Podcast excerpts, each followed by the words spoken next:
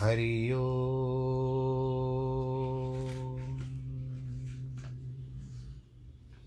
हरि ओ। हरि ओम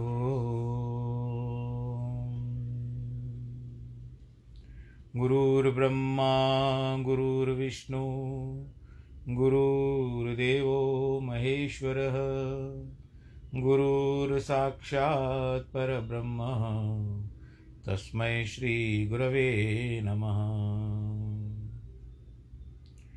विघ्नेश्वराय वरदाय सुरप्रियाय।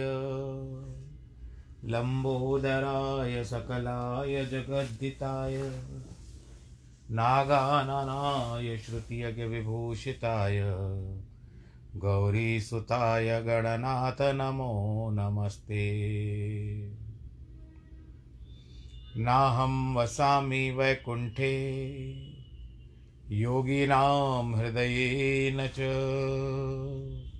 मद्भक्तां यत्र गायन्ति, तत्र तिष्ठामि नारद। जिस घर में हो आरती, चरण कमल चितलाय। तहाँ हरि वासा करे, ज्योत अनंत जगाए। जहाँ भक्त कीर्तन करे, बहे प्रेम दरिया। तहाँ हरि श्रवण करे, सत्यलोक से आए। सब कुछ दीना आपने, भेंट करूँ क्या नाथ? नमस्कार की भेंट लो जोड़ू मैं दोनों हाथ, जोड़ू मैं दोनों हाथ, जोड़ू मैं दोनों हाथ। शान्ताकारं भुजगशयनं पद्मनाभं सुरेशं, विश्वाधारं गगनसदृशं मेघवर्णं शुभाङ्गं लक्ष्मीकान्तं कमलनयनं योगिविरधानगम्यं वंदे विष्णुं भवभयहरं सर्वलोकैकनाथं। मङ्गलं भगवान् विष्णु, मङ्गलं गरुडध्वज, मङ्गलं पुण्डरीकाक्ष, मङ्गलाय तनोहरि।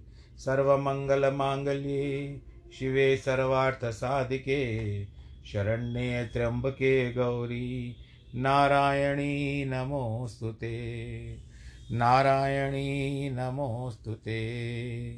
नारायणी नमोऽस्तु ते। श्रीकृष्णगोविन्द हरे मुरारे, हे नाथ नारायण वासुदेव। श्रीकृष्णगोविन्द हरे मुरारे, हे नाथ नारायण वासुदेव, हे नाथ नारायण वासुदेव, श्रीनाथ नारायण वासुदेव, हे नाथ नारायण वासुदेव, श्रीनाथ नारायण वासुदेव श्रीकृष्णगोविन्द हरे मुरारे हे नाथ नारायण वासुदेव, हे नाथ नारायण वासुदेव, हे नाथ नारायण वासुदेव। नारायणं नमस्कृत्यं नरं चैव नरोत्तमं। देवीं सरस्वतीं व्यास ततो जयमुदीरये कृष्णाय वासुदेवाय हरये परमात्मने प्रणतक्लेशनाशाय गोविन्दाय नमो नमः। सच्चिदानन्दरूपाय विश्वोत्पत्त्यादिहेतवे तापत्रयविनाशाय श्रीकृष्णाय वयं नुमः। यं प्रव्रजन्तमनुपे तमपेतकृत्यं द्वैपायनो विरह कातर आजुआवः पुत्रेति तन्मयतया तर्वो विनेदुस् तं सर्वभूतहृदयं मुनिमानतोऽस्मि। मुनिमानतोऽस्मि। मुनिमानतोऽस्मि। बोलो कृष्ण कन्हैया, लाल की जय। श्रीमद् भागवत महापुराण की जय। प्रिय भक्तजनों, चलिए भगवान श्री कृष्ण की लीला को सुनने के लिए, कानों को शुद्ध करने के लिए, हृदय को पवित्र करने के लिए, शरीर, तन, मन को भी आनंदित, प्रफुल्लित करने के लिए। यहाँ पर बात क्या आती है कि कल के प्रसंग में आपने सुना था कि भगवान श्री कृष्ण बहुलाश्वर राजा बहुलाश्वर और श्रुतदेव जो भक्त थे, उनके पास ब्राह्मण उनके घर में गए थे और बहुलाश्वर ने प्रेम से प्रार्थना की कि इत्युपा पामंत्रितो राज्ञां भगवान लोक भवा, भाव, भावन उवास कुर्वन कल्याणम मिथिला नरयोषिताम तो बहुत बड़ी प्रेम से प्रार्थना की। इधर श्रुतदेव के घर भी भगवान उस समय पहुँचे जब राजा बहुलाश्व के घर गए। जैसे राजा ने उनका स्वागत, सत्कार प्रेम पूर्वक किया, वैसे श्रुतदेव ने भी किया। पर उसके पास न तो वैसे आसन थे, न खिलाने पिलाने की सामग्री थी, न नाच था, न गाना था, न बजाना था। भगवान के पधारने पर श्रुतदेव अपना पल्ला हिला हिला कर नृत्य करने लगे। उन्होंने बैठने के लिए चटाई बिछा दी, क्योंकि उनके घर में कोई फर्नीचर नहीं था। जो आसन था उसी पर बिठा दिया। स्वागत किया, पाँव धोया, उसी जल से स्नान किया। फिर उनके घर में जो कुछ फल अरण उशीर था मीठा मीठा पानी था, तुलसी कुछ अम्बुज था, सवाम आदि खादान था वह समर्पित कर दिया, खिलाया, पिलाया। इसके बाद भगवान के चरणों का स्पर्श करके श्रुतदेव ने कहा, प्रभु, आज आप मेरे घर पधारे हैं, यह मेरा बहुत बड़ा सौभाग्य है। लेकिन आप यह मत समझें कि आज पहले पहले मुझे दर्शन देने के लिए आपका आगमन हुआ है। नादम नो दर्शनम प्राप्त। आप तो तभी से मिले हुए हैं जब से अपनी अपनी शक्तियों से यह सृष्टि बनाई और इसमें आत्मसत्ता से प्रविष्ट हुए। जैसे मनुष्य स्वप्न में रहकर स्वप्न में देखता है, स्वप्न देखता है, वैसे ही आप सृष्टि को प्रकाशित करते हो।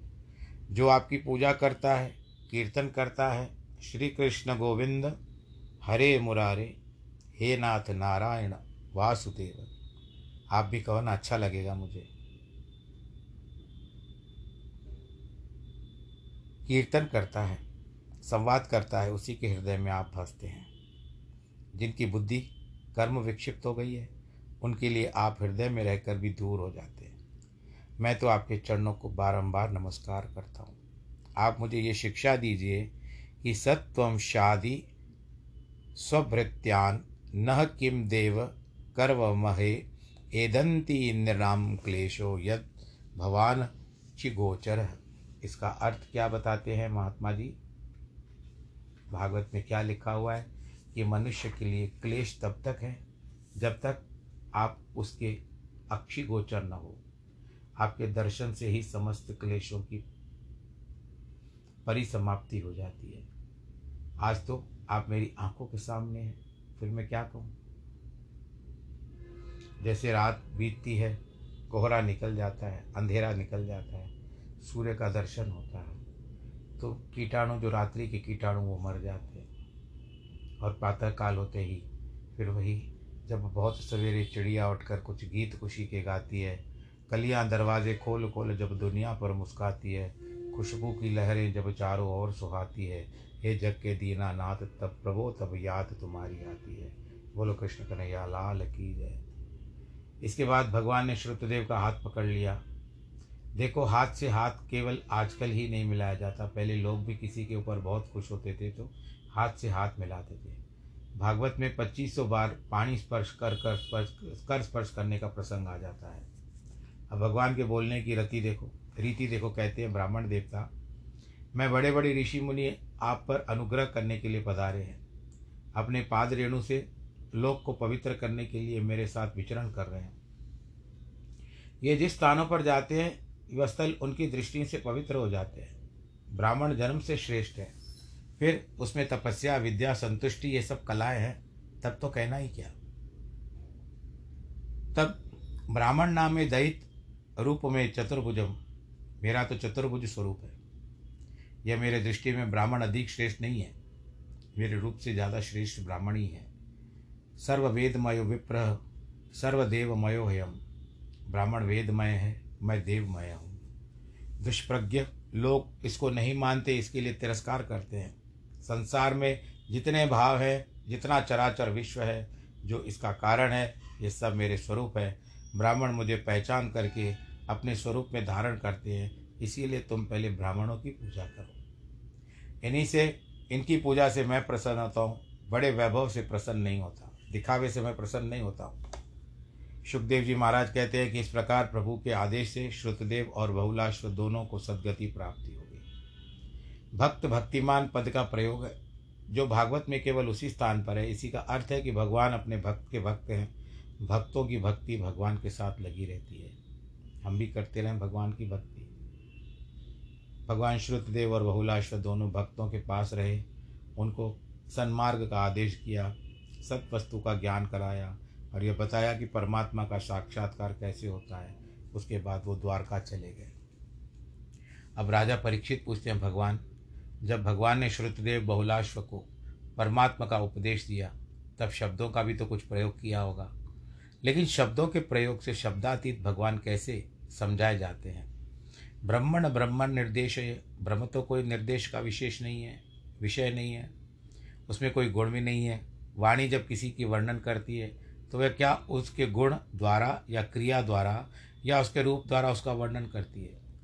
शब्द की शक्तियाँ सारी की सारी व्यवस्थित है। फिर जो सत्य और असत से परे हैं, अर्थात अस्थि नास्ति, यानी अस्थि है तो अस्थि नहीं है तो नास्ति, खत्म। दोनों का विषय नहीं है। उसका वर्णन श्रुतियाँ किस प्रकार करेगी, यह आप हमें बताइए। सुखदेव जी महाराज ने कहा, परीक्षित, भगवान के ने जीवों के चतुर्विध पुरुषार्थ की सिद्धि के लिए बुद्धि इंद्रियाँ प्राण और मन की सृष्टि की है।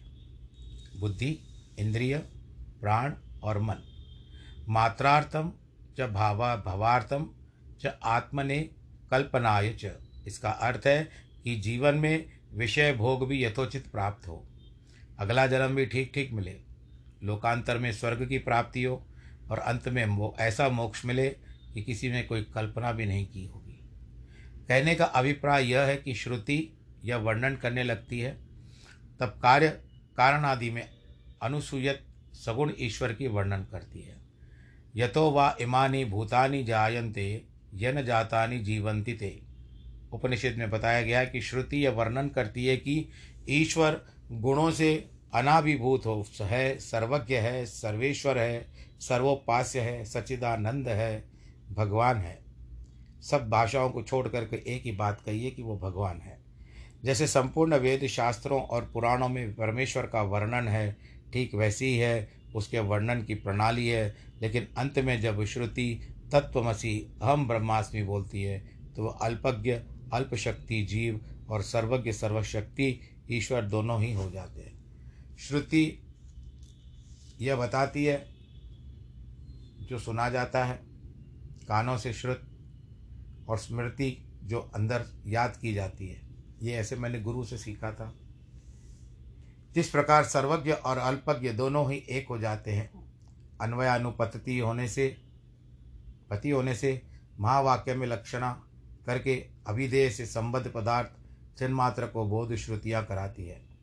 असत रूप उपाधि का निरसन करके परमात्मा के सत्य स्वरूप प्रत्यक चैतन्याभिन्न हृदय ब्रह्म का प्रतिपादन श्रुतियाँ करती है। मतलब यह है कि श्रुतियाँ मुख्यतः सगुण का और तात्पर्य अद्वैत का प्रतिपादन करती है। इसलिए संपूर्ण श्रुति, स्मृति, शास्त्र एक ही वाक्यता है। आपको पंडित भी संकल्प करते हैं कि श्रुति, स्मृति, पुराणोक्त फल प्राप्त उपाधि निषेध तथा नेति नीति आदि के द्वारा बेअंत बेअंत आदि के द्वारा जो निर्विशेष निर्धमर्क चिन्मात्र परमात्मा है, वही श्रुतियाँ हैं। जो श्रद्धा के साथ इस ब्राह्मी उपनिषद का गान करता है, उसको परम प्राप्त की प्राप्ति हो। अब इस प्रसंग को स्पष्ट करने के लिए श्री सुखदेव जी महाराज नारायण नारद के संवाद का, इतिहास का उल्लेख करते हुए कहते हैं कि एक बार नारद जी बद्रिकाश्रम गए, जहाँ आजकल हम लोग बद्रीनाथ बोलते हैं। वहाँ उन्होंने नारायण जी का दर्शन किया। नारायण बद्रिकाश्रम में तपस्या करते हैं। बद्री शाह संस्कृत में, बद्री संस्कृत में बेर को कहा गया है। माता लक्ष्मी का भी स्वरूप है। भगवान नारायण जी जब तपस्या कर रहे थे तो उनके मुख पर धूप आ रही थी। तो माता ने वहाँ बेर के पेड़ का रूप धारण किया, बद्री, और उनके मुख पर छाया देने लगी, छाया में बिठा दिया। इसीलिए उसका नाम बद्रीनाथ हो गया। यानी माता लक्ष्मी बद्री का स्वरूप, नाथ विष्णु भगवान जी। अब जैसे चंद्रमा को निशानाथ कहा जाता है। क्यों? क्योंकि वो निशा के समय में वर्तमान रहता है।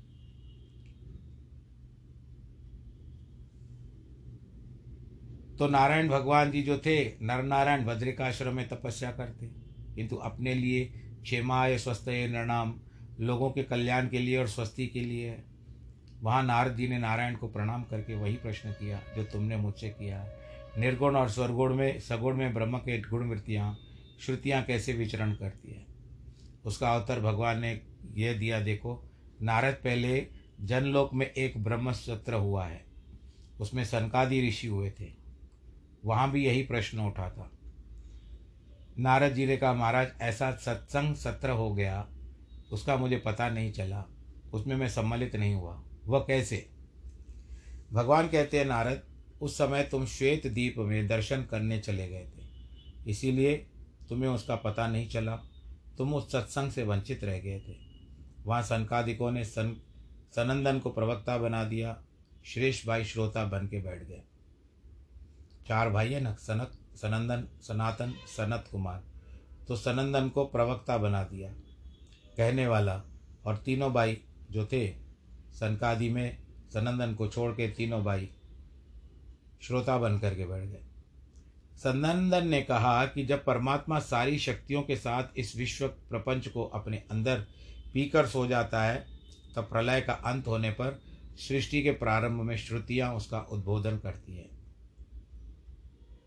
ठीक वैसे ही जैसे कोई सम्राट चयन कर रहा है।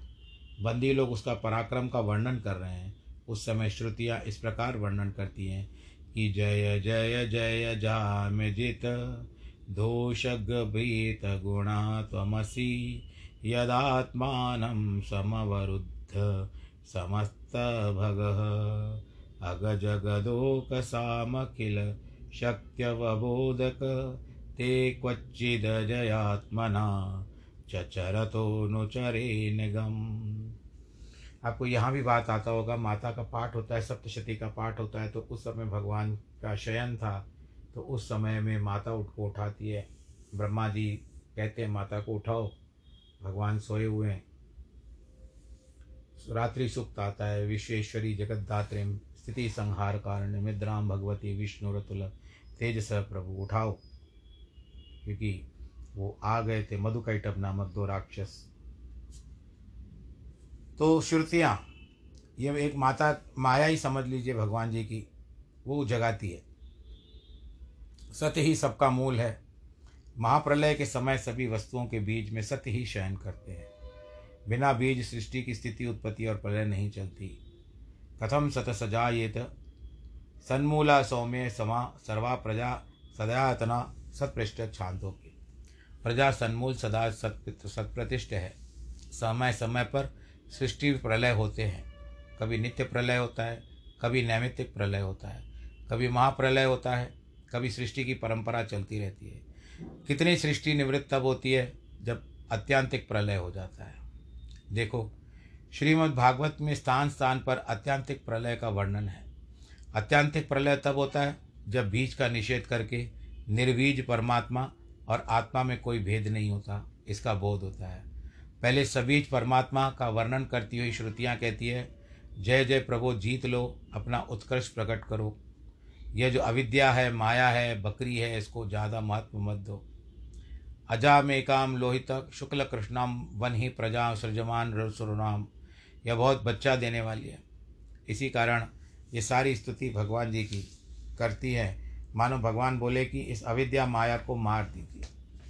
तो ये सारी बातें ज्ञान के रूप में भगवान जी के द्वारा बताई गई है, नारायण जी के स्वरूप में। बद्री नारायण जो थे, नारायण भगवान नर नारायण के रूप में थे। आपको ये भी पता होगा कि उनकी माता का नाम था, मूर्ति पिता का नाम था, धर्म की पत्नी मूर्ति के रूप से नर नारायण की उत्पत्ति हुई है। और वो बद्रिकाश्रम में गए।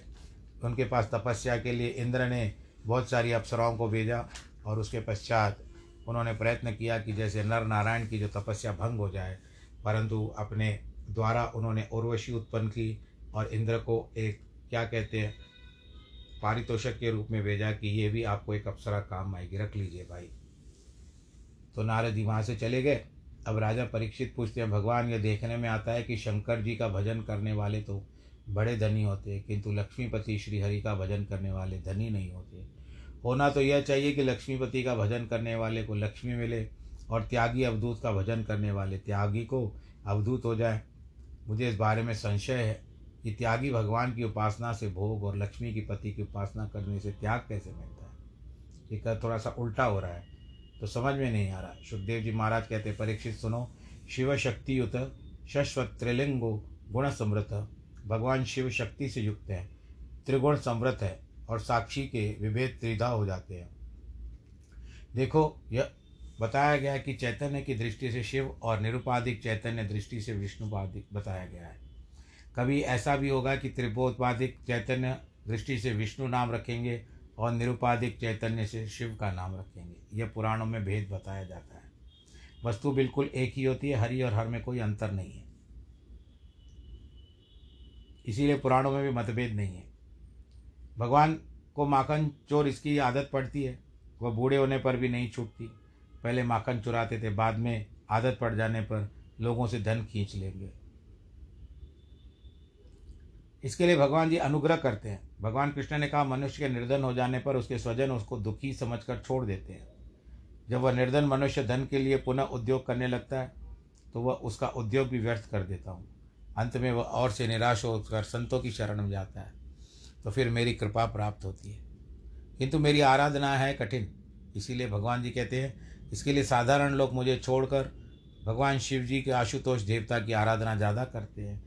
उससे उनको ज़्यादा मान सम्मान, श्री प्राप्त हो जाती है। सुखदेव जी महाराज कहते हैं, वैसे तो श्राप और प्रसाद, ब्रह्मा, विष्णु और शिव ये तीनों ही देते हैं, परंतु शंकर और ब्रह्मा जी तो जल्दी जल्दी श्राप, प्रसाद दे देते हैं। अच्युत भगवान जल्दी श्राप क्यों और प्रसाद क्यों नहीं देते?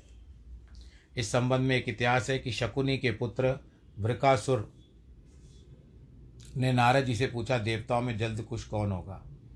नारद जी ने कहा, शंकर जी बहुत जल्दी प्रसन्न हो जाते हैं। रावण और बाण पर भी संतुष्ट हो गए थे। वृकासुर भगवान शंकर की आराधना करने लगा। वृकासुर भगवान शंकर को अपना मांस माट काट, मांस काट काट कर आराधना करने लगा। शंकर जी ने देखा कि ये सिर काटने को तैयार है तो प्रसन्न हो गए। तो वो एकदम से हृष्ट पुष्ट हो गया। कहते बच क्या माँ, मांग, मैं ऑर्डर धानी हूँ, आशुतोष हूँ। केवल जल चढ़ाने से प्रसन्न हो जाता हूँ। तूने तो शरीर काट के दे दिया। वृकासुर पापी था। उसने कहा, जिसके सर पर हाथ रखूँ, वह मर जाए।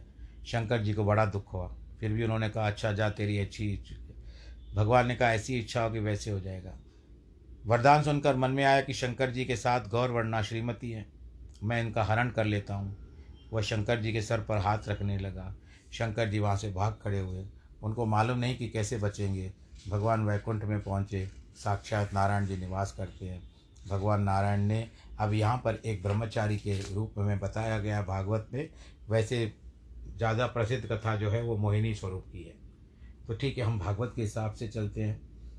वहाँ पर आकर के पूछते हैं, ब्रह्मचारी का रूप धारण करके क्या कर रहे हो? वृकासुर ने बताया, शंकर जी ने मुझे वरदान दिया है।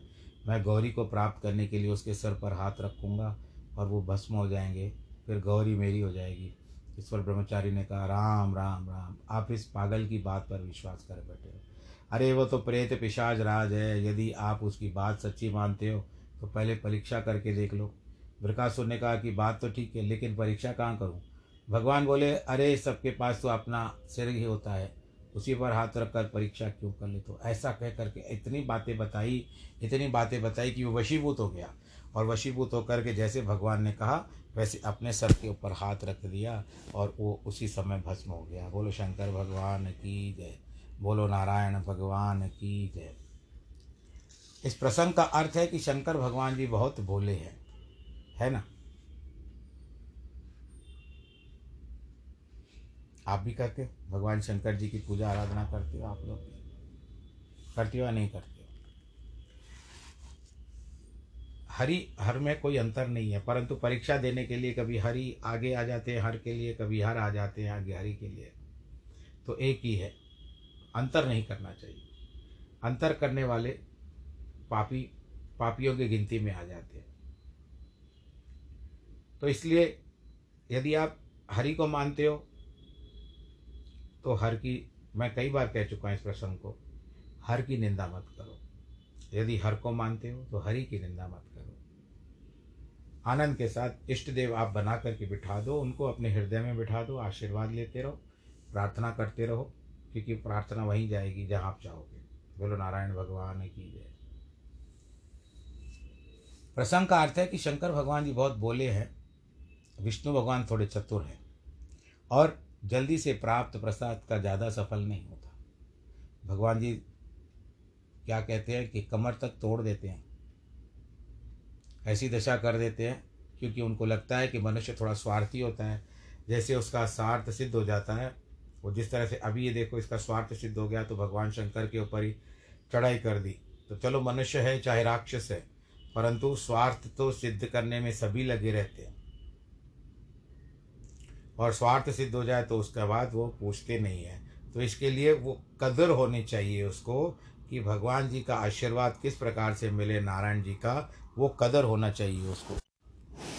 तो ये बात हमको ज्ञान सीखनी चाहिए कि हम भगवान नारायण जी की भक्ति करेंगे तो भगवान बहुत परीक्षा लेंगे हमसे। और आपको आग में झोंक, आग आग तक में झोंक देंगे। उसके बाद देखेंगे उसके बाद भी जिस तरह से प्रहलाद को कितनी तकलीफ़ें दी गई, लेकिन उससे मुख के निकला श्रीमन नारायण नारायण, हरि हरि। सब जगह भगवान ने आकर रक्षा भी की और उसकी सहायता भी की।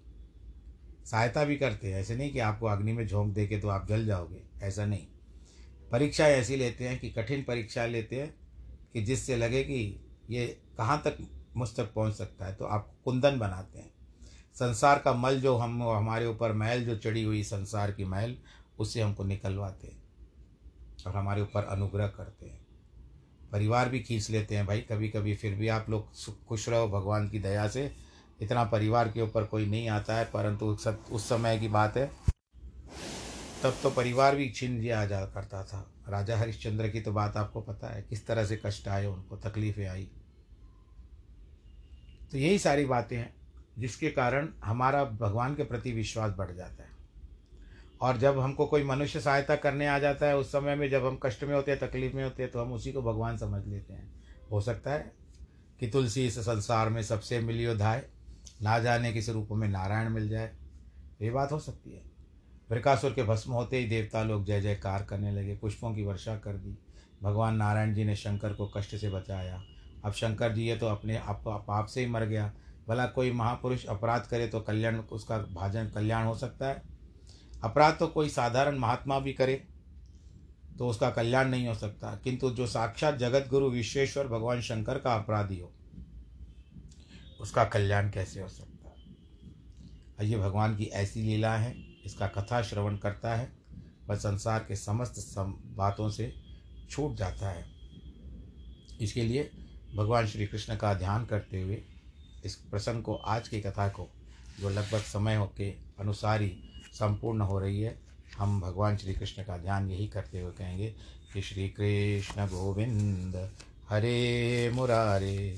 हे नाथ नारायण वासुदेव श्री कृष्ण गोविंद, हरे मुरारे। हे नाथ नारायण वासुदेव, हे नाथ नारायण वासुदेव, श्रीनाथ नारायण वासुदेव, हे नाथ नारायण वासुदेव श्रीनाथ नारायण वासुदेव श्रीकृष्ण गोविंद हरे मुरारे। हे नाथ नारायण वासुदेव हे नाथ नारायण वासुदेव आप लोग भाई अपना ख्याल रखिए, क्योंकि कोरोना ने फिर से पैर पसारने शुरू कर दिए थोड़े थोड़े केस सुनने को आ रहे हैं। आप ध्यान रखिएगा अपना। कोशिश करके जितना हो सके भीड़ भाड़ के इलाकों में न जाएँ, जिनके जन्मदिन और वैवाहिक वर्षगांठ है, उनको ढेर सारी बधाई। ईश्वर आप सबको सुरक्षित रखे। नमो नारायण।